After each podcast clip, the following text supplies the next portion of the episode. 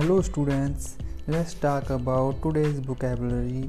Our first word is acute, A C U T E, A C U T E. It is adjective. It means kuch serious, kuch extreme hove. For example, the problem of poverty is acute in rural areas.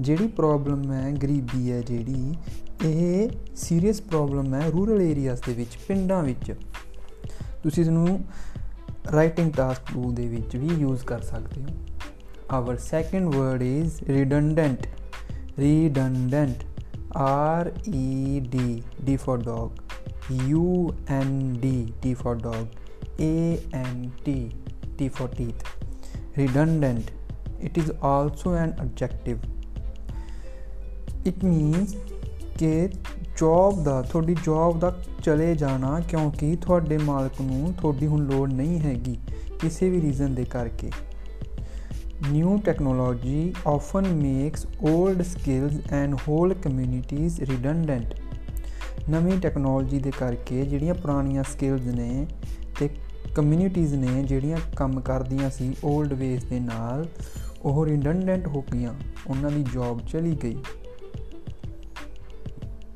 next word is riddled riddled r i double d l e d it is also an adjective it means ਕਿਸੇ ਵੀ ਚੀਜ਼ ਦਾ ਭਰਿਆ ਹੋਣਾ ਕੁਝ unwanted ਚੀਜ਼ਾਂ ਦੇ ਨਾਲ ਗੈਰ ਜ਼ਰੂਰੀ ਚੀਜ਼ਾਂ ਦੇ ਨਾਲ ਭਰਿਆ ਹੋਣਾ for example my sweater is riddled with holes holes ਹੋ ਗਏ ਅਨਵਾਂਟਡ ਚੀਜ਼ਾਂ this book riddled with errors ਇਹ ਬੁੱਕ ਫੁੱਲ ਹੈਗੀ ਐਰਰਸ ਦੇ ਨਾਲ ਐਰਰਸ ਹੋ ਗਏ unwanted things our next word is alleviation alleviation A double L E V V for van I A T I O N alleviation it is noun ਕਿਸੇ ਵੀ problem ਨੂੰ ਕਿਸੇ ਵੀ situation ਨੂੰ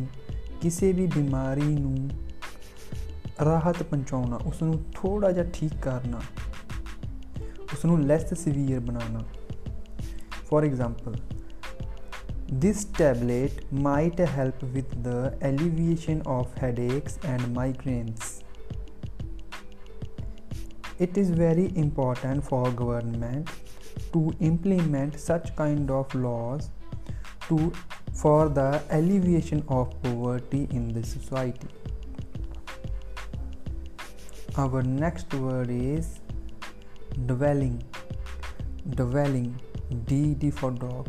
W E L L I N G means रहन wali जगह. A place where people live. My house is a one-story dwelling. ਮੇਰਾ ਘਰ ਹੈ ਇੱਕ ਸਟੋਰੀ ਬਿਲਡਿੰਗ ਹੈ ਰਹਿਣ ਵਾਲੀ ਜਗ੍ਹਾ ਜਿਹੜੀ ਉਹ ਇੱਕ ਸਟੋਰੀ ਹੈ my house is a one story building dwelling my house is a one story dwelling our next word is refrain refrain refrain R E F R A I N it is a verb means ਕੁਝ ਇਦਾਂ ਦੀ ਚੀਜ਼ ਨੂੰ avoid ਕਰਨਾ ਨਹੀਂ ਕਰਨਾ ਜਿਹੜੀ ਤੁਸੀਂ ਕਰਨਾ ਚਾਹੁੰਦੇ ਹੋ ਜਿਸ ਤੋਂ ਤੁਹਾਨੂੰ ਨੁਕਸਾਨ ਹੋਵੇ There is a sign on the wall. Please refrain from smoking. There is a sign on the wall. Please refrain from smoking. Second example is Please refrain from talking during the lecture. Please refrain from talking during the lecture. This is the vocabulary for today's lecture.